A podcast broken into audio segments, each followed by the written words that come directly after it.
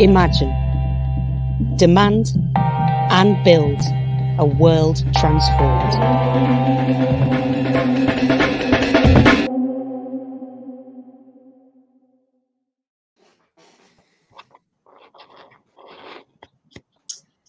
Hi, everybody. Uh, thank you for coming. Today, we are having a discussion about institutional racism and the media. Today, I am joined by my co host of Low Society podcast, Peter Coffin, and Dr. Clive Nwonka, who is a uh, he's, he, he's a researcher on institu- on institutionalized racism in the media. Um, he also has a book coming out as well. Uh, Peter and I are members of the podcast Low Society, and we both make content on YouTube. Um, and I also have a background working in, in the media in England here as well. So I definitely have a, a few hot takes about this about this subject as well. Um, thank you, thank you for coming. Um, would you like to? Ha- does anyone have any opening remarks about the subject? Um, Dr. Clive, would you like to to open? Sure. Um, sure. So I've been thinking deeply about um, the events of this summer um, in Minnesota, uh, George Floyd, and the aftermath of those events um, in popular culture. And one thing I noticed quite quickly was the admission of the recognition of structural racism within a number of media outlets, which was one of the more both surprising but expected outcomes that event. And for someone who studies film, the media, and media institutions, there was something that I've been trying to unpick and explore since that moment, which is our contemporary understanding of what structural racism is, how it's manifest in the media, and this admission that we saw in the immediate aftermath. And I've coming to the understanding that our ideas of structural racism, and when I say us, I mean those on the receiving end of structural racism, and the understanding of structural racism by mainstream media institutions are very, very different. Different meanings and also different intentions and manifestations. And that is what I've been trying to explore in my research and conversations with colleagues, and hopefully this evening, is the ways I think we should be critiquing immediate reaction to this phenomenon called structural racism that we're seeing amongst a number of cultural and media institutions and what the implications are for the battle against racism. Thank you for those opening remarks. Um, I definitely agree. I, I, I definitely saw the conversation kind of get a shot of adrenaline after the George Floyd incident occurred. But I was also quite disturbed by some of the ways the media reacted to um, the kind of calls for accountability in that regard. Um, it kind of struck me that quite a few kind of entities were using haphazard um, solutions in order to kind of deflect from you know the real kind of concerns that people had about structural racism in the in these institutions, either by kind of haphazardly pushing out representation as as kind of a, a cover for for um, deeper institutional problems, or by kind of making nods to Black Lives Matter or nods to social justice in a very kind of cynical fashion. Um, and and also, um, you know, there was this kind of I, I, know that you know Robin Robin DiAngelo's book White Fragility came out a few months like a few months like during that whole period as well, and it it kind of made the argument that structural racism is about bad people in positions of power when it's actually about you know it's about institutional and historic forces that enact limiting program on minorities it has very little to do with the morality quote unquote of individuals it's kind of a system that perpetuates itself. Um, and that's uh, these are kind of the concerns that I've had around, uh, especially around the discourse and and how the media has has reacted in this kind of weird haphazard way that oftentimes doesn't have very much in terms of addressing the deeper systemic issues. Peter. I more or less just would second all of that. It's basically the same thing I would say. what do you What do you think, um, Dr. Clay? Um, I think I'm interested in your um, definition of structural racism and how you feel in certain quarters um, it represents um, a kind of system that's built within institutions of racism. Because one of the shifts I'm seeing in my research and my thinking is thinking around the idea of structural racism as being described by the media, at least anyway, as this kind of atmospheric racism. And what I mean by the atmospheric racism is it's been described to me in what I've seen as a racism that is born by a pack mentality within institutional and cultural spaces, be them in schools or our legal systems or our cultural institutions, where there is an atmosphere of racism that takes place when people come together in certain areas or certain institutions or public spaces or private spaces even. And all we need to do is dismantle that structure and that pat mentality and that atmosphere, and racism is resolved. For me, there was a slight problem there. And the problem is it seems to de-individualize racism. So we can no longer pinpoint a particular person who is guilty of racial harassment or racial discrimination. And that is the atmospheric quality. There is no accountability for an individual who is guilty of harassing someone in HR or denying someone opportunities. And in many ways, it's very, very predictable because thinking about Stuart Hall, the um, Jamaican cultural theorist, and his idea of incorporation, and he's thinking about hegemonic power and its ability to incorporate and suppress the oppositional force and make it work to its own agendas. And when we're seeing cultural institutions, media institutions, who have been guilty of a long legacy of racism now begin to use the language of the oppressed for structural racism, we instinctively understand that there will be some modifications to how they understand the language we're using. And the idea of structural racism, I think, is a way of de-individualizing their complicity and culpability to racism within institutional space. So I think it's a slightly different take on the way you see things, Andrew. I think there is also some unifications in there, but I am seeing this cynicism in when inherently racist institutions are now using the language of the challenge to racism and what the implications could be as well. You, in mm. some respects, even have a bit of a commodification of the um, sort of aesthetic of anti-racism going on. We mm. see, I mean, you mentioned white fragility, Angie. Uh, that's, I mean, that was a very popular book. It did very well. Um, it, I mean, it discusses a systemic racism, but I, I, I don't know that it really actually gets down into a nitty gritty of what it even means by systemic. I read it twice actually, and I didn't really, I wasn't really particularly impressed by it. We've talked about it on our podcast more than a few times at this point, but um, I guess my question, I, I, I had a question in there. I, I'm thinking, what is, in your opinion, as somebody researching this, what is your opinion on where the actual impetus of sort of how do we how, okay so how do we tackle this who is actually accountable um, and and and what would be a, an important um, at least preliminary manner of addressing uh, what we're getting at here?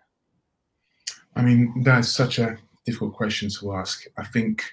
I know. I, I apologize for it being a far-reaching question, but it is, really, in my mind, that was like super important. It is, and um, it becomes harder and harder to do the things that you're suggesting in that question, which mm. um, uncover and identify the individuals in institutional cultural spaces within the media who are guilty of that racism. And often we need to pull our faith as unreliable as it may be, is the law. And the reason why I think the law becomes very, very important is because I'm really um, in agreement with what Angie mentioned about some of the methodologies that she saw in the immediate aftermath of George Floyd, which was mm-hmm. the idea of representation. We need more representation in particular outlets in the media to remedy what we saw um, on that day. Now, what happened to George Floyd wasn't a lack of diversity. What happened to George Floyd uh, was racism um, that actually resulted in the loss of his life. Now, there's something very, very interesting, but also very, very lamentable in the idea that a man is killed for being black. And our instant response, what I call our rapid response, and very, very classic response, is demanding better or more representation in Hollywood, in the media, in people who read our news in the evening or write our stories in um, newspapers. Now, those things are very, very important. I've researched for 10 years about these things. My point is, those things are not instinctively connected to what happened to George Floyd. Mm-hmm. George Floyd was a failure of the law.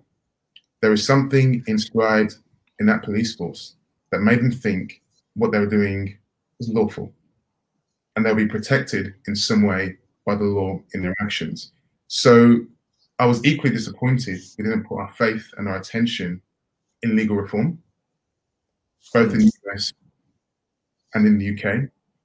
But equally, I could completely understand why this is much more broader than what happened at that moment, but also a long legacy and history and culture and presence of racism in all its forms individual, institutional, cultural, systemic.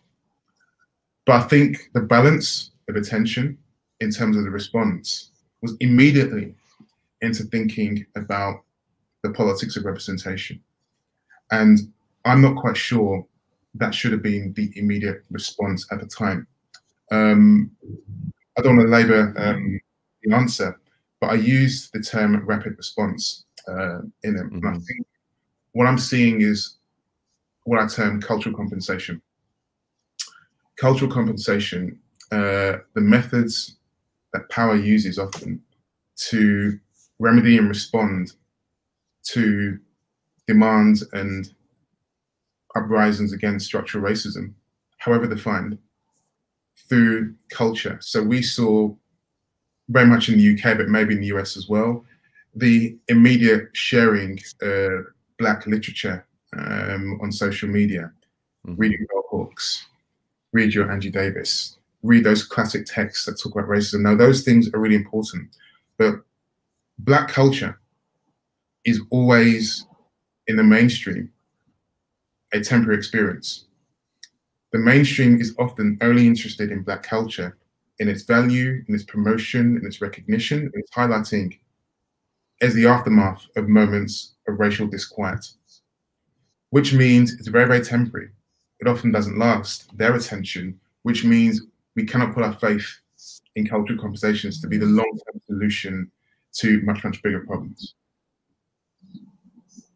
Um, I just I wanted to say quickly just before I continue on the point. Um, I've been asked to shout out the um, shout out the worldtransform.org if you want to see more content. Uh, go there if you want to donate as well. There are also possibilities for you to do that there as well. And we also urge you to be civil in the comments as well.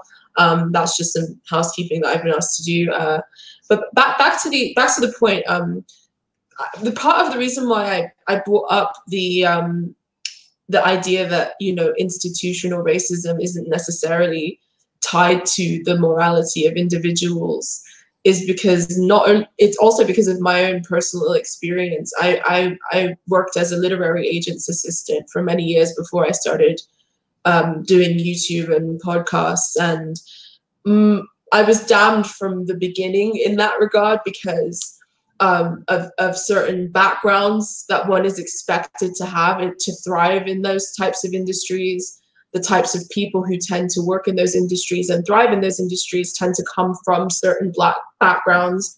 Um, there are certain social mores in those industries as well that um, are as a result of those backgrounds and, and the types of universities and the, the types of um, educational access and all of these different factors um, play a role as a way of gatekeeping people who, of color out of the process, but it, it also kind of um, works around class lines as well because mm. I was not from the same class background as the people who I was working with. I was definitely not from the same class background as the people who I was working for either. Um, and these mechanisms often they affect obviously black and minority people more because we're we make up a disproportionate amount of of the poor and and, and of the working class. Um, and those those barriers aren't necessarily there because of the morality of, of individuals. They're historic forces that have kept gate, gate, gate kept people of color from being able to gain prominence in certain positions so i kind of i think it's it's somewhat problematic to lay the blame at the feet of individuals all the time. I mean, of course, there are going to be individual cases of bigotry, but the majority of what I suffered while working in these fields wasn't people being outwardly awful towards me. I was dealing with kind of historic forces, social mores, class expectations, um, things that I hadn't gained access to that then became an inhibit inhibiting factors for me in those kinds of environments and it's as if the the, the racism kind of does itself in that regard. It, it's it's mm-hmm. already kind of this pre-built mechanism. And even though a lot of the people who I worked with and for were very quote unquote well-meaning white liberals who, you know, read the Angela Davis and, you know, were tweeting woke woke things every day on Twitter and tried their best and were trying to be really good allies there was still these um, institutional barriers in front of me and um, a lot of it had to do with these kind of social and, and societal forces that already acted as a gatekeeper between me and being able to sort of thrive within these institutions. Um, i think that i think that institutionalized racism is uh, is something that is it's been perverted in the current discourse um, because a lot of, like I said, a lot of people think that it's about bad people, quote unquote, in positions of power. And if we just replace those bad people with quote unquote good people, then things will be better. But there's a there's an overall issue with the way things are structured as in the media to begin with, and these these forces um, that I'm I'm talking about also have a lot to do with certain access that Black people are denied in society as a whole in general that then kind of act as inhibitors for um, for us to thrive in, in certain environments. And I, I guess yeah, that's been my my experience with institutionalized racism and the way that it functions. Mm. I, I, don't have anything to add to that. that was very, very sp- well specific to your experience. But I would, so, from my perspective, is I had mentioned the sort of commodification a little bit of uh, anti-racism as an aesthetic and as an, an affect. That's kind of uh, for me. You mentioned the sort of perversion of the discussion in in the mainstream media, and for me, that's kind of where we start to see how that happens. Um, my opinion uh, there is specifically that we sort of, in order to defang what is ultimately a, a very popular sentiment, which is that the police shouldn't be killing unarmed black people, uh, we sort of turn it into a consumable. We sort of turn it into a a thing that we can, you know, imbue and sort of like purify ourselves, or at least feel as though we're taking an action that um, we know we're watching all of the right content on this. We're reading all of the right articles. And i think this is in line with what you were saying clive um, i think that uh, you know we've really uh, I, I think that the primary area where a lot of all of we're thinking overlaps is probably in this in the media the media is handling this because it really wasn't like hey so here's the thing like this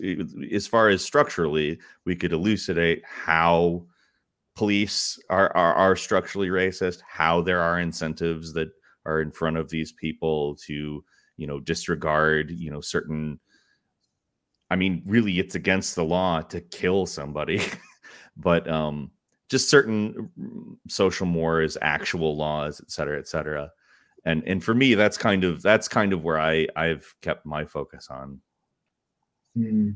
i mean I, I was just going to say i also think that I also think that part of the conversation that's obfuscated is the material empowerment of people of color.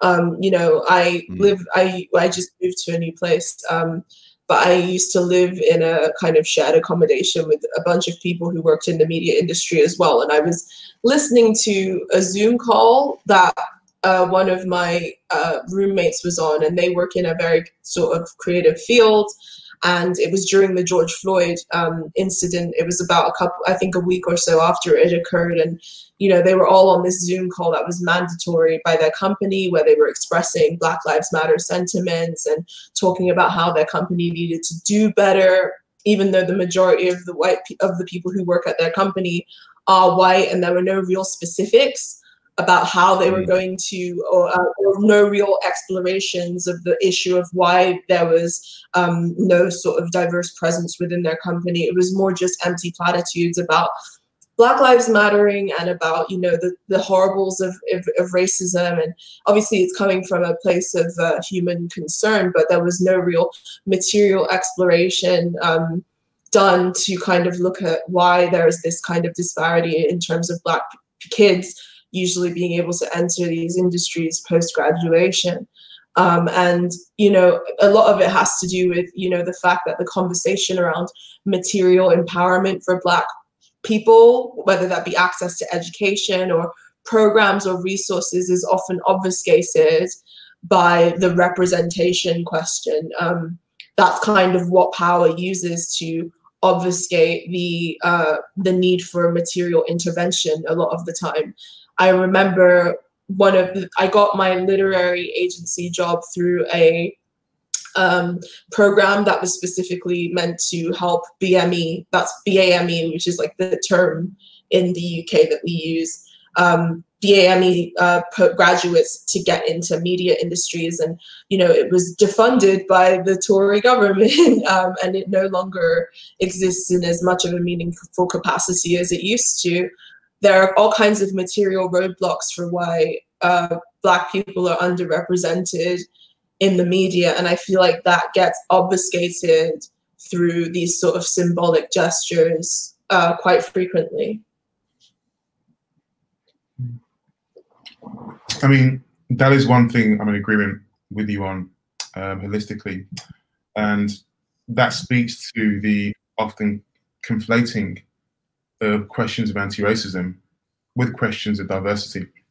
And um, there is a huge body of research and thinking out there about the ways in which dominant power often uses this idea of diversity as this kind of demonstration of wokeness and progressiveness and responsiveness to um, anti-racist questions. Obviously, we both know just today uh, the Academy have now announced their diversity um, standards uh, based on the UK model, uh, which I've critiqued, um, to respond to what is widely known as structural and systemic racism in Hollywood. And um, we have to, have to wait and see um, what the results from that will be. But that's a classic example of the solution by diversity to the hmm. problem, which is racism. Now, you mentioned, Peter, the idea of the quantification of anti-racism, which is something that was overt across those first few weeks in the aftermath of George Floyd. Mm-hmm. And um, if we think about the media as inherently neoliberal institutions, uh, the one thing we know about neoliberalism, it has this very, very sophisticated way of incorporating difference within the limits of power. And this to um, your point, Angie, about your class background being a crucial and driving factor alongside your race as well in your exclusion from industry and from institutions. And even in that moment of cultural compensation, where we're seeing this rush and this rapid response to represent racial difference in previously kind of white and pristine institutions, um, history tells us, data tells us that often it is those with the most cultural capital who will succeed and ascend in these institutions. And sometimes, very frequently, those are interracial questions as well. You know, mm-hmm. the growing and mobile black ethnic minority middle class, um, who often ascend by virtue of their class background um, in these particular institutions, which is very, very acceptable to particular neoliberal media institutions as well. And this often creates a kind of cultural spaces that you've experienced, I've experienced as well. So I think it's kind of. I just want to. Ask, just I think, um, so hold on, Andrew. I think the um, commodification of anti-racism is probably one of the biggest challenges that we on the left are facing now, and how we try to push back from the neoliberalization mm-hmm. of racism. That is for me I think, the area of um, concern. Sorry, I think part of that is because sorry, I think part of that is because the conversation around um, racial progress often creates cross-class subjects, um, which is an issue, of course. And I mean, we are all neoliberal subjects, which is also why I'm mm. kind of skeptical of the idea of a, of a black community that exists. I mean, you know, in the past there was definitely a black community, but now we are all atomized neoliberal subjects. And what the black community has really become has become sort of a neoliberal category where it's like I have something in common with Oprah Winfrey because we're black, even though we don't have anything in common because we're not from the same class background at all. Um, mm. and that's kind of why I'm skeptical of how these conversations about anti-racism within the media um, often create this cross-class um, confusion. And I think that a lot of it has to do with just material empowerment and access. Um, those issues are usually the things that act as barriers for people of color being able to find empowerment, um, empowerment on their own terms. Empowerment that isn't just like a, a, a gilded cage of, oh, here you will be the perfect kind of neoliberal subject representation of your demographic. However, you have to do that on our terms. Um, I, I, think it, I think that it, it, kind of reminds me of um, you know the 1990s when Britpop was like a huge thing, um, mm. and part of the reason why there was this huge boom in in music and culture was because there were grants that were being given out from from the government to you know the young entrepreneur. Um, I forget what it was. It was like some weird like leftover from the Thatcher era thing, but you saw a lot of young musicians and comedians and, you know, taking advantage of that like little tiny bit of material access that they had that then enabled them to, you know, do things like have a band or do things like spend time making music or spend time, you know, pursuing creativity in that regard. And, you know, there was a big cultural kind of boom from that where you had um, mu- music uh, coming from you know members of the working class um, members of a class that oftentimes doesn't have the time to uh, you know you have have that kind of access. Am i frozen? We're having technical difficulties. Um, if like the that. mods can hear me yeah maybe add me add like delete me and then add me back. That uh-oh i'm still frozen. Um hang on if yeah, if you guys maybe try again, deleting me and adding me back to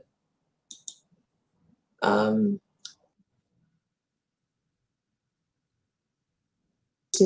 while I figure out my um, figure out my issue.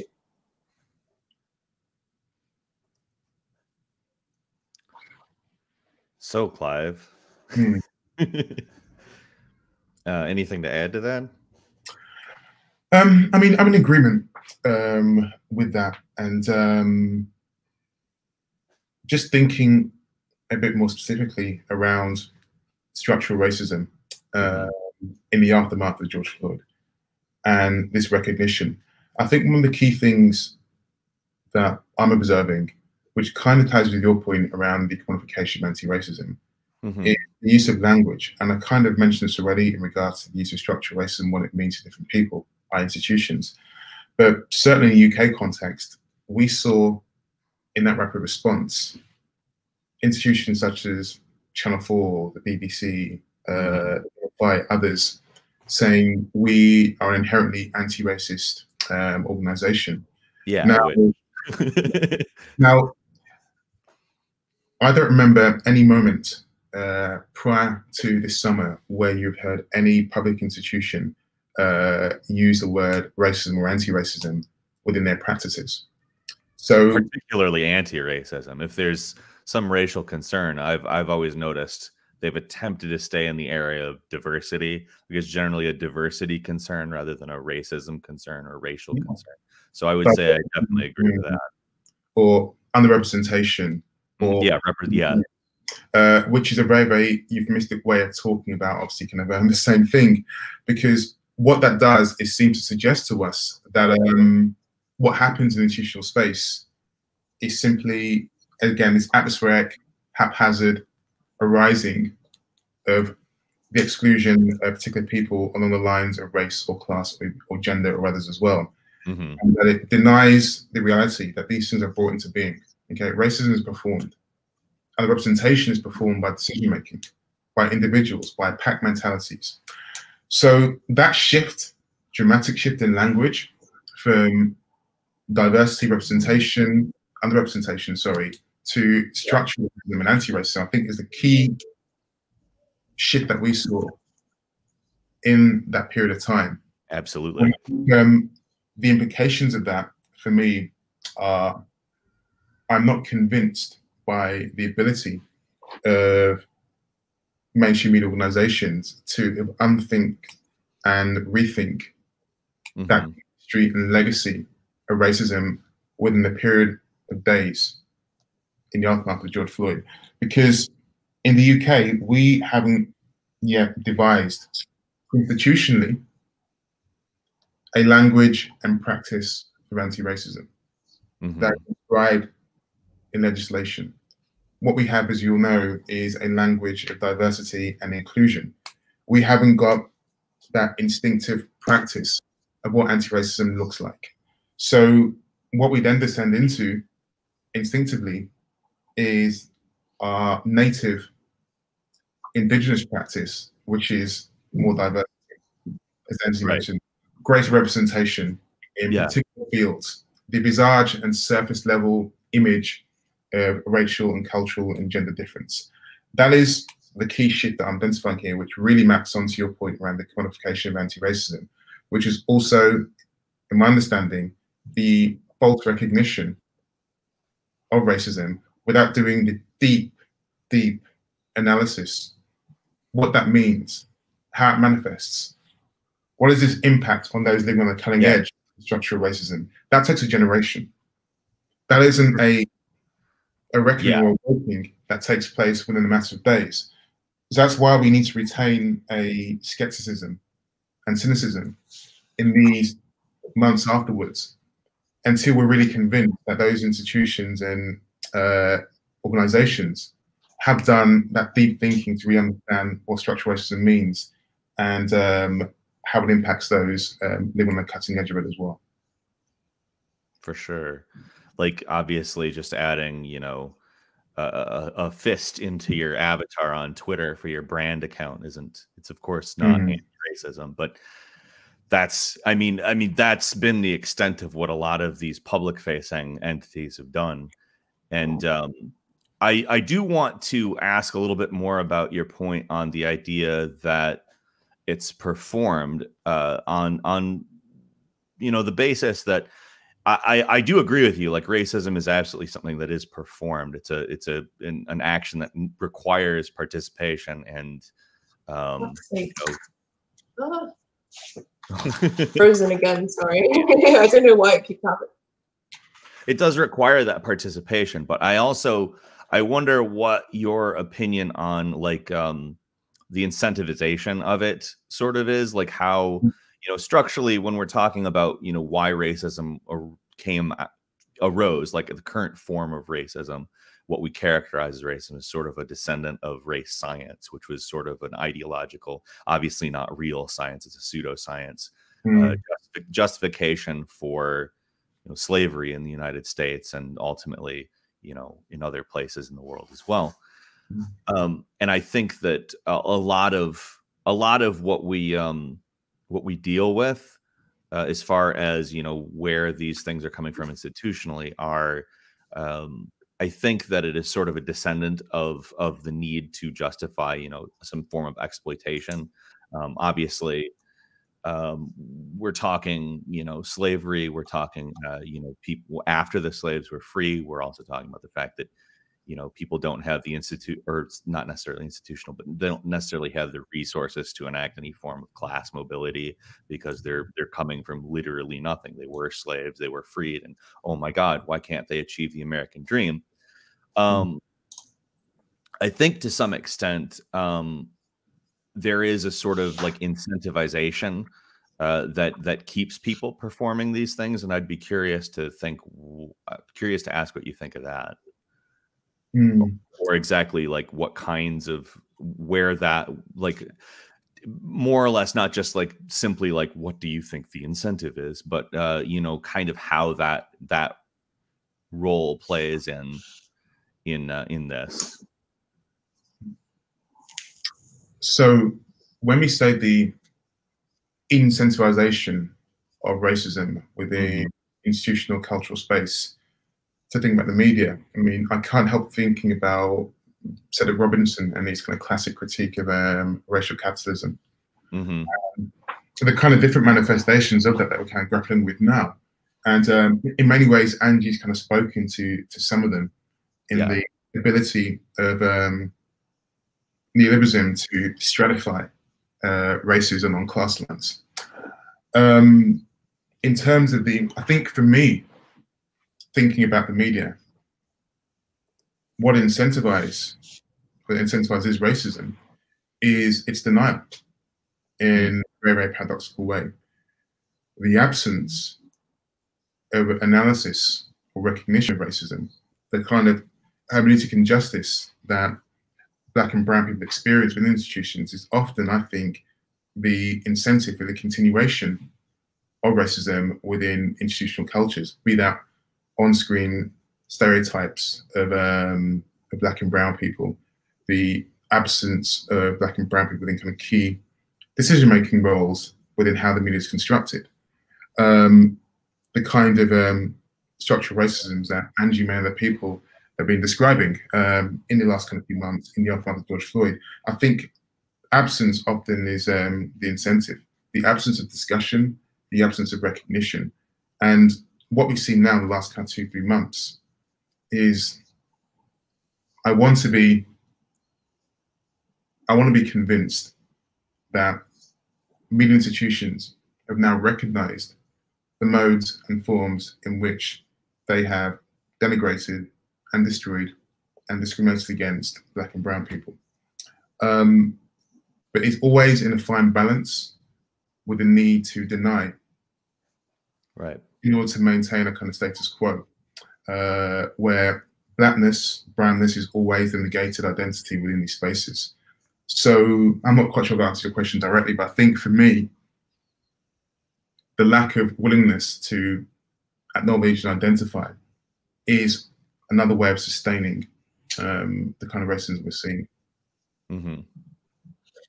I would I would argue that these institutions are not incentivized to do this sort of examination. I mean, if we're going to talk about racism as a general concept, it it's a justifying ideology, one that's been created in order to kind of create an underclass of people to exploit.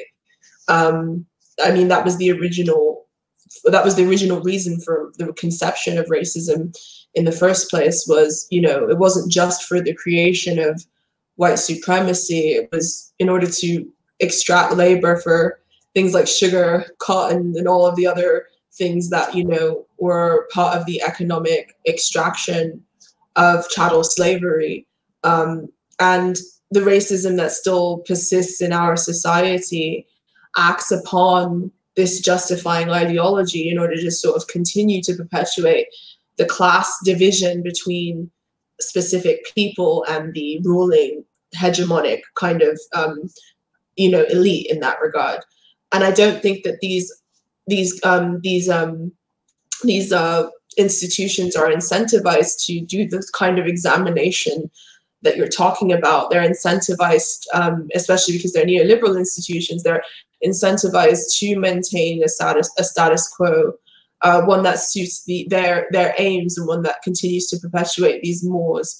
Um, and that's when I that's why I mentioned the the concept of cross class subjects because through representation, that's what occurs. Um, they create cross class subjects, people that you know the larger poor and working class black community are supposed to quote unquote identify with because of this amorphous category of race when there's obvious class contradictions beneath that form of, of affiliation.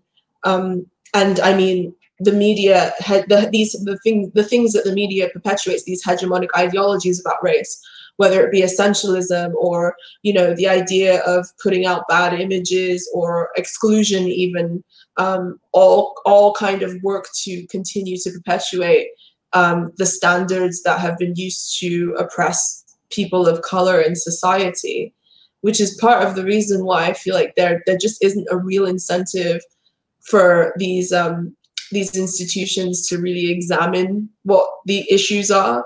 And I mean, obviously, there's quite a lot of pressure for them to sort of show show that they are, but I don't think that there is any real incentive for them to really dig down deep into the structural issues uh, when it's so easy for them to make these kind of tepid, symbolic nods to the issue and mm-hmm. kind of have the problem go away. I mean, there's an entire diversity industry that exists. I mean, Robin DiAngelo, the writer of White Fragility, makes millions of dollars from, you know, going to do diversity talks at, you know, these different companies, um, you know, getting paid hundreds of thousands to, or tens of thousands of dollars for, um, you know, her sharing her opinions on anti-racism so the company can then have this symbolic kind of like look we did the anti-racism thing. Like you know we're not the bad guys. Like we paid someone. We paid someone $10000 to come give a talk about diversity.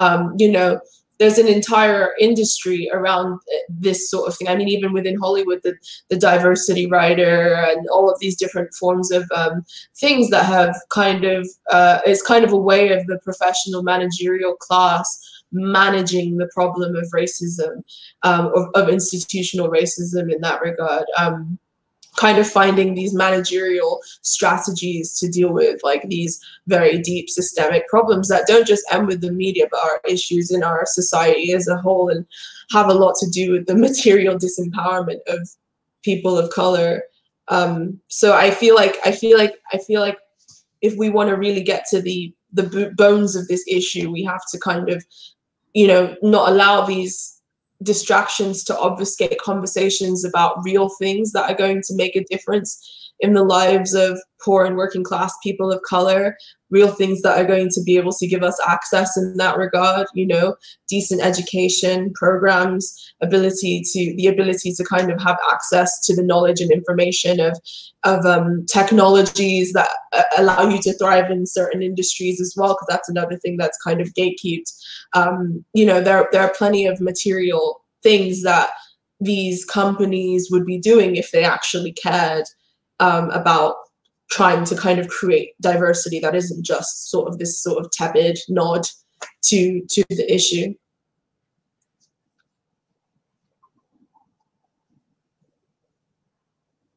Have I killed the conversation? I'm thinking personally. um, I mean, I mean, like I remember, like I was listening in on the Zoom call, and the person my flatmate work they work in like the audio field and you know the company was sort of talking about you know not having enough diversity and this and that and blah blah blah. Um, but the thing is how many graduates because obviously you have to have a specific educational background to be even considered for the position. How many graduates uh, are coming out of those programs are, that are people of color? How many are there that are people of color? How can we, you know, how can we sort of look at the roots of these issues in that regard? Because there are all kinds of there are all kinds of barriers that don't just start with the institutions themselves. It is kind of this thing in society as a whole, which is my point, I guess. Hmm. Yeah, and then you ultimately have to ask the question you know, if racism is a justifying ideology, what is it justifying currently? Because I mean, the question of going back, we can answer, I think, a lot easier. But currently, what is what is racism as a justifying ideology um, justifying? Is it necessarily a, a, a an entirely um, what's the word tangible like material thing, or is it the ramifications of a historical process. Um, I would argue that it very much is that. Like y- you put lots of people at a specific disadvantage, materially speaking, mm-hmm. and you end up with, um, as Angie put it, an underclass, and and you sort of need to have uh, the ability to um, say, all right, well, our society functions our society there's there's a reason for you to be emotionally invested in this status quo that you're going to defend and you're going to deny the existence of these types of things. Um what what are your thoughts on, on on, that sort of an aspect of it ideologically speaking? Um what are your thoughts on on sort of how this how this uh, ideology is disseminated? Do you have any thoughts on that? I mean, you've actually kind of pulled it very, very nicely um, yourself. As um, listening to you kind of speak, I think the material aspect of racism is crucially important. Um, and I can't help thinking about the response and methodologies mm. people are now using to try and unpick or even manage those manifestations, as Angie yeah. mentioned. And it'd be good to get both your points in this because one of the things I've observed is this. Um, I wouldn't call it a new phenomenon, but it's a heightened methodology, which is um, anti-racist training or unconscious yes. bias training or racial awareness training. And the yeah. more insidious things that we can explore in mass, um, institutionalized, a kind of genre of, uh, of anti-racist work.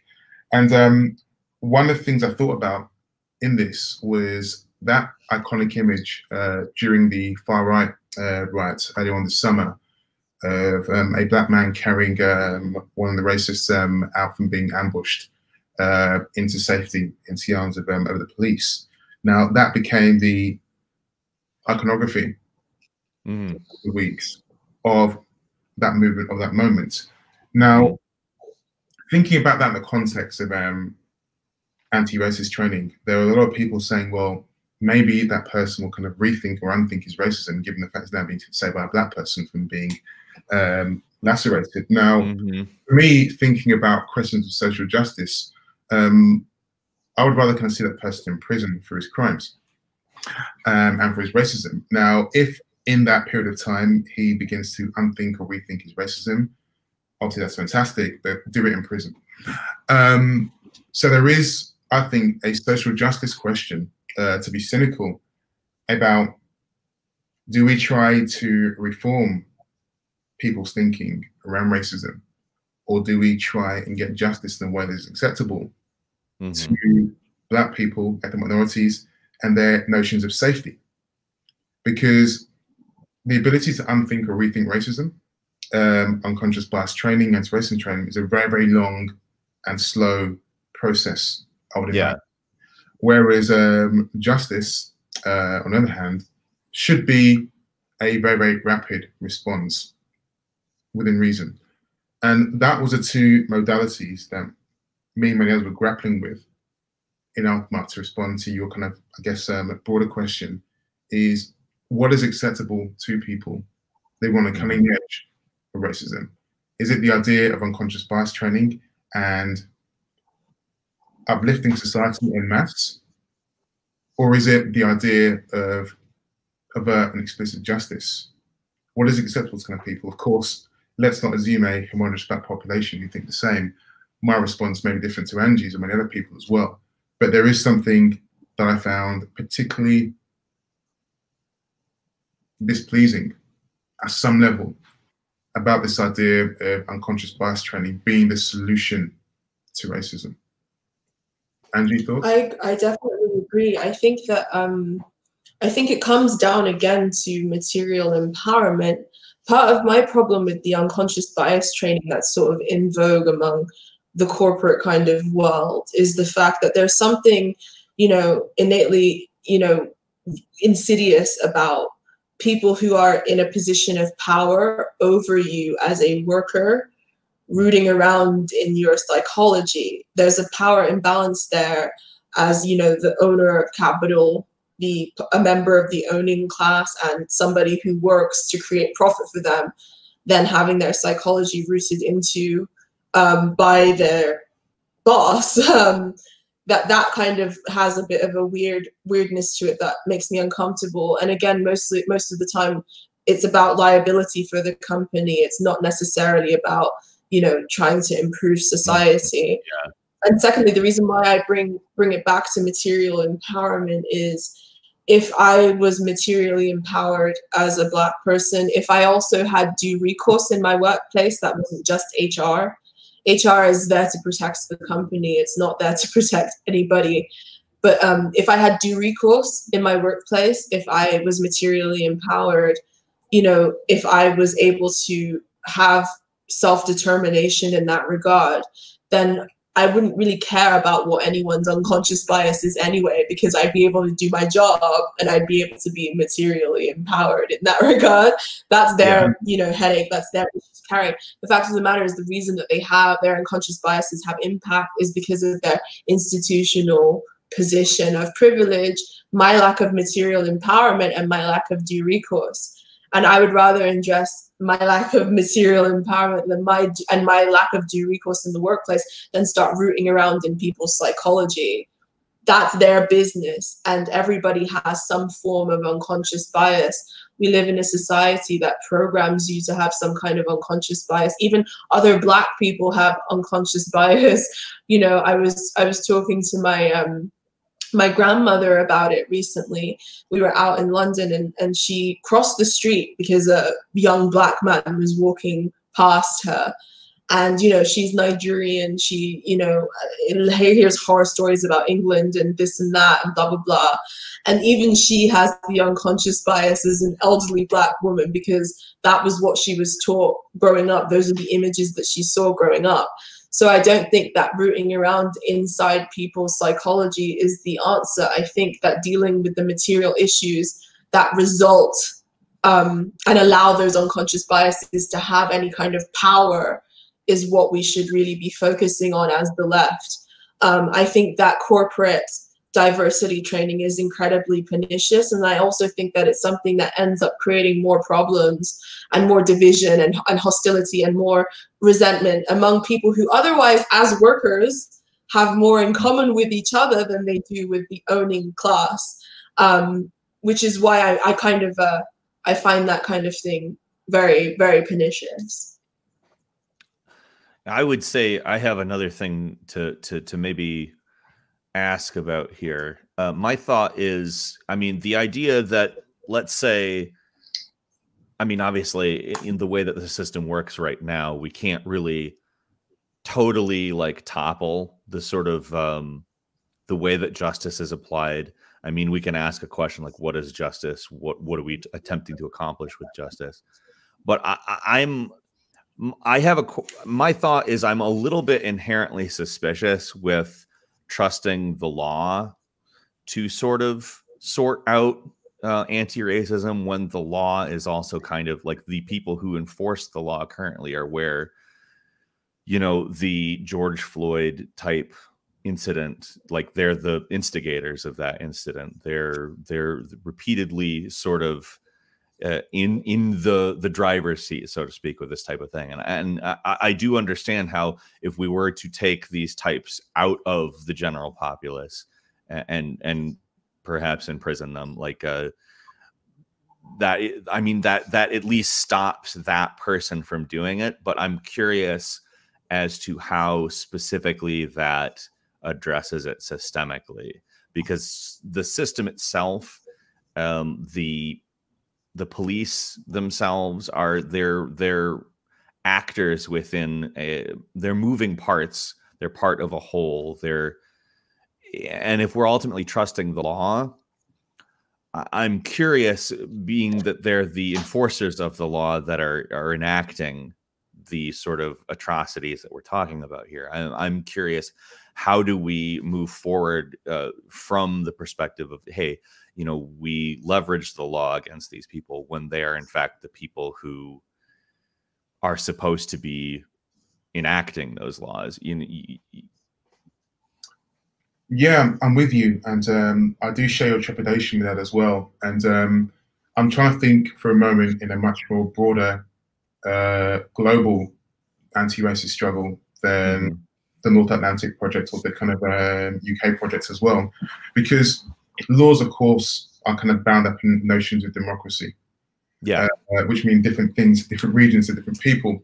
Absolutely. Um, uh, what is um, lawful in the States uh, is obviously different in the UK, will be different in South Africa, will be different in other nations as well.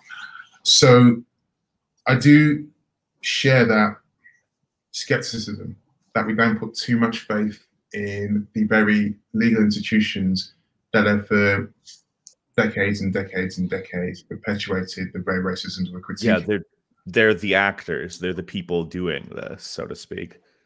Mm. And that does create a conundrum, a, a problem for thinking about again a global anti-racist movement that has due regard for different understandings and conceptions of what is legal, what isn't, what is democracy, what isn't.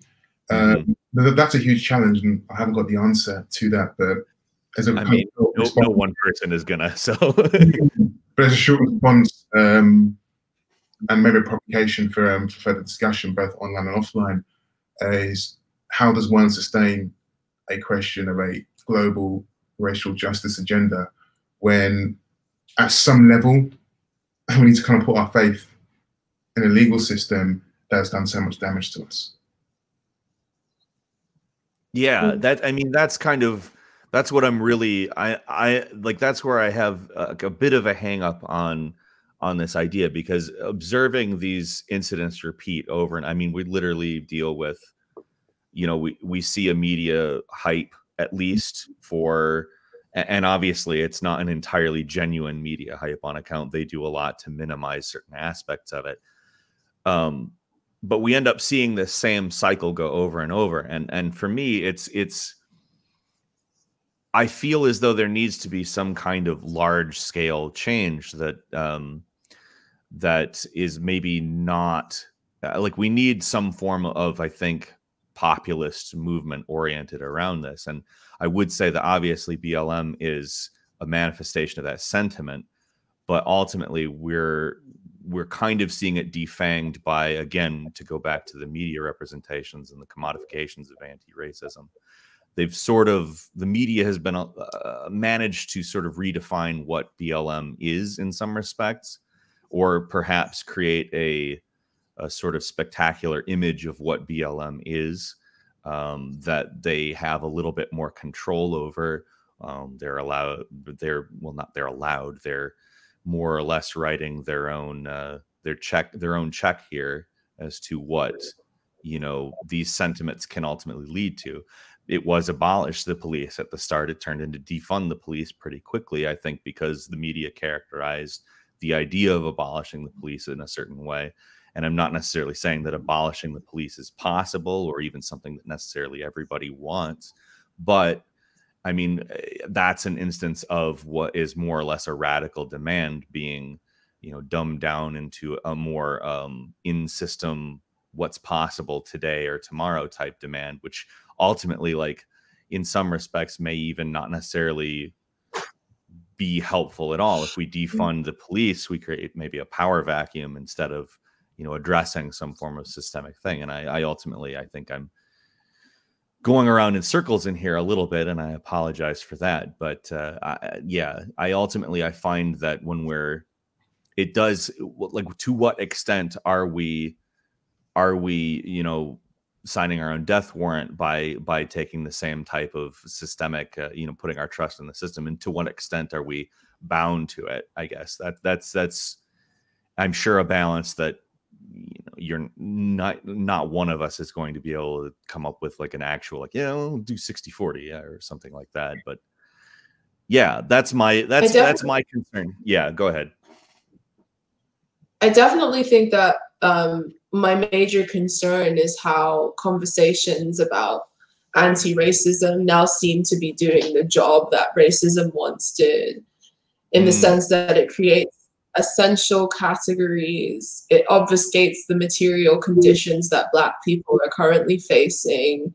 It also kind of creates an avenue for cross class subjects to hi- hijack the conversation in that regard.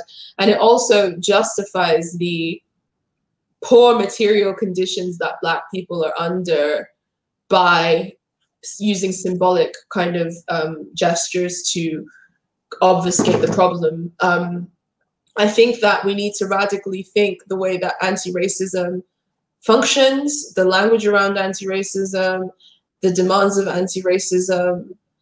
I think we also need to re- radically rethink the idea of a black community in that regard because we are all neoliberal atomized subjects. You know, back in the day, the black community existed very much. There was the church, there were different activist organizations there were you know all kinds of different places in the real kind of um, collective space where the black community operated and was legitimate. But now you know we're now seeing the black community being atomized by neoliberalism in the way that everybody is atomized by neoliberalism um, and by the neoliberal mode. And now when you think black community you're thinking digital spaces or characteristics that you have, arbitrary characteristics that you have in common with cross-class subjects a lot of the time. You know, Black Twitter being, you know, that kind of space, you know, Black celebrities and the sort of position that they occupy politically within this sort of Black consciousness. I think that there are a lot of things that we need to radically rethink in order for the goals of anti-racism and for the goals of you know general working class solidarity and and people being lifted out of poverty and you know the goals of the left um, to manifest themselves. Because right now we're up against something incredibly formidable and something incredibly insidious that's kind of able to derail all of that kind of energy into what then ends up becoming something that atomizes us and something that kind of devolves into the logic of neoliberalism, which is market logic, the marketization of all aspects of life, signifiers, um, you know, spectacle, all of these, all of these different aspects kind of end up um, obfuscating the real, some of the real material issues that that Black people are, are facing. I mean, George Floyd, the reason that they, you know, pounced on him in the first place is because he was he wasn't he like forging checks for twenty dollars. Who has to do that? Like counter, poor people. It was a, yeah, exactly. It was a counterfeit twenty dollar bill. I think he was trying to pass. Yeah, yeah. The majority of the people in who have been who are picked on by police, the majority of the black people who are assailed by the police, the majority of the black people who have been killed and lost their lives are people who also were dealing with major economic um, ma- major, major economic deprivation. And that economic uh, deprivation is then exploited through the racism that we suffer. Like the places where you see the highest police presence in London, for instance, are usually in poor neighborhoods, um, neighborhoods that are low income. You won't go to Kensington and see police officers, you know, literally around the blocks. But I was in I was in Kilburn yesterday, and there was a huge police presence. And yeah, Kilburn has a lot of black people who live there, but it's also quite a multicultural like part of London. And the poverty is what leaves people vulnerable. The, the lack of economic access, the lack of access to decent quality of life is what leaves people vulnerable to these kinds of you know attacks on their life and attacks on their humanity and attacks on their ability to thrive and, and be be normal. And i feel like as the left one of our primary primary objectives um, i don't i can't even believe i have to say this in 2020 but it kind of does seem as if the left has sort of lost its way a little bit. But our primary objective should be to empower people materially um, and to and i feel like so much of that fervor for material empowerment you know gets lost in in the mire. I mean there's no anti-racist movement of the past that believes that the goal of anti-racism could be achieved under capitalism. It's the reason why people like martin luther king were socialists. It's the reason why you know there was a deep anti-capitalist a deep anti-capitalist sentiment within these movements because the goals of anti-racism are deeply at odds with the goals of the current system as it exists right now. And i feel like a lot of what we're seeing is people trying to manage the problem of anti-racism within the current systemic paradigm. And that runs into a lot of, of, of tension and issues. And um, i feel like it's a, it's a conversation that's largely obfuscated because of this kind of rigid rigidly constructed uh, neoliberal identity politic that has kind of over overridden the, the conversation about anti-racism within the quote unquote black community and in also other communities too. Um, but yeah, I guess that's how I see it. Um, we've been here for an hour now, so do you have any closing remarks? Is, is there anything that anyone wants to say in order to kind of close out the conversation and and you know put or to respond or anything?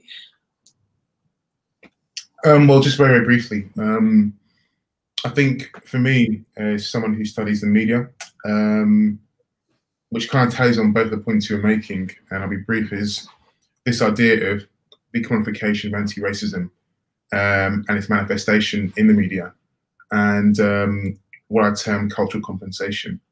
Um, I'm thinking those two things are or will interact in very, very powerful ways uh, to degrade what is possible for the anti-racist movement, and us thinking very skeptically about pulling our faith not just in law, but even in the media, to be the response and solution uh, to these problems. And obviously, of course, one manifestation is diversity, which we're kind of seeing more and more as a result. I think it's a time now where we really have to kind of push back against the fallacies, I think, that exist within that model or industry or genre, because those things for me are not indexed to a truly anti-racist praxis mm. within the media. Yeah. Thank you very much, Peter. I, I I more or less agree with that. Like I think uh, I do think that there is definite need for more skepticism, uh, particularly uh, in areas on the left that uh, you know are sort of I think there's a little bit too much acceptance from the media narratives that we've we're seeing. I think that the left has, you know, you see X company say like, you know, X slogan. I don't want to say any specific slogan because I don't want to I don't want to imply that I'm against any of these slogans, but you end up getting a lot of of people who just sort of accept that and like, yeah, we're doing this we're we're along those we're, we're along the lines of that like they they using the reusing images that they see they're and and it is it's a skepticism in these institutions that ultimately like we do need to be putting forward. I, I very much agree with that. I think a skepticism in in in the law a skepticism in the media skepticism in all of this.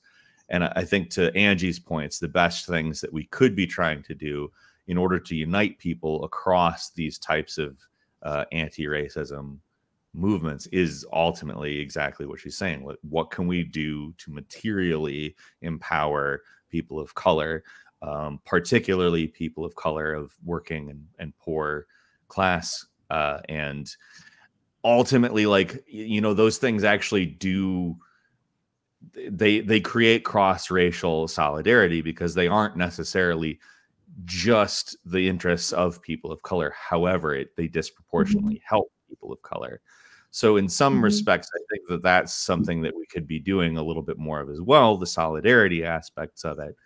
Um, yeah, I, I, I think that there's a, a lot in common with with with everything we've all been saying today, and I think Mhm. um, I- obviously there's there's some areas I think that anybody is going to, you know, find some di- difference, some disagreement, but ultimately skepticism, solidarity. That's that's the way to go. I definitely agree that um, anti-racism is a universal fight. I also one of the areas that I, I, of tension for me has definitely been the way that the conversation has been like essentialized and racialized in a way that makes it seem as if it's only you know a thing that affects those people, those racialized that the racialized other basically over there. Uh, I, I definitely agree with your point that anti-racism is a universal struggle, and I feel like um again a lot of the movements of movements of the past around that were centered around anti-racism understood racism or at least grew to later on understand racism and anti-racism is a, a universal struggle um, and uh, i think the more people see that the better um, it is and the more it becomes less about racialized other quote unquote ally the more kind Yeah. of uh, the more the more kind of energy that we will have around around these these causes Helping our fellow human beings is a good thing. um, so, uh, any any last words? Anything? Anyone? Anyone want to say anything else? All I've everything I could think of. Thank you guys in the audience very much for listening to this chat. I had a really great time. We've all had a really great time talking to you. Thank you for all of your comments. Um, sorry that we didn't have time to get to questions, but we hope that you um, enjoyed it. Thank you very much, uh, Dr. Clive. Um, we really appreciate you being here. Thank you, Peter. I guess even though I'm going to see you later on anyway. um, um, and thank you, thank you to everyone in the audience, and thank you to um, thank you to the the World Transformed for for having allowing us giving us the platform to have this discussion. Do visit the website do make a donation if you're able to um, that definitely helps out. Um, thank you very much and we shall chat to you later. Goodbye. Bye. View the full TWT 20 program and become a supporter today to help us deliver political education all year round at theworldtransformed.org.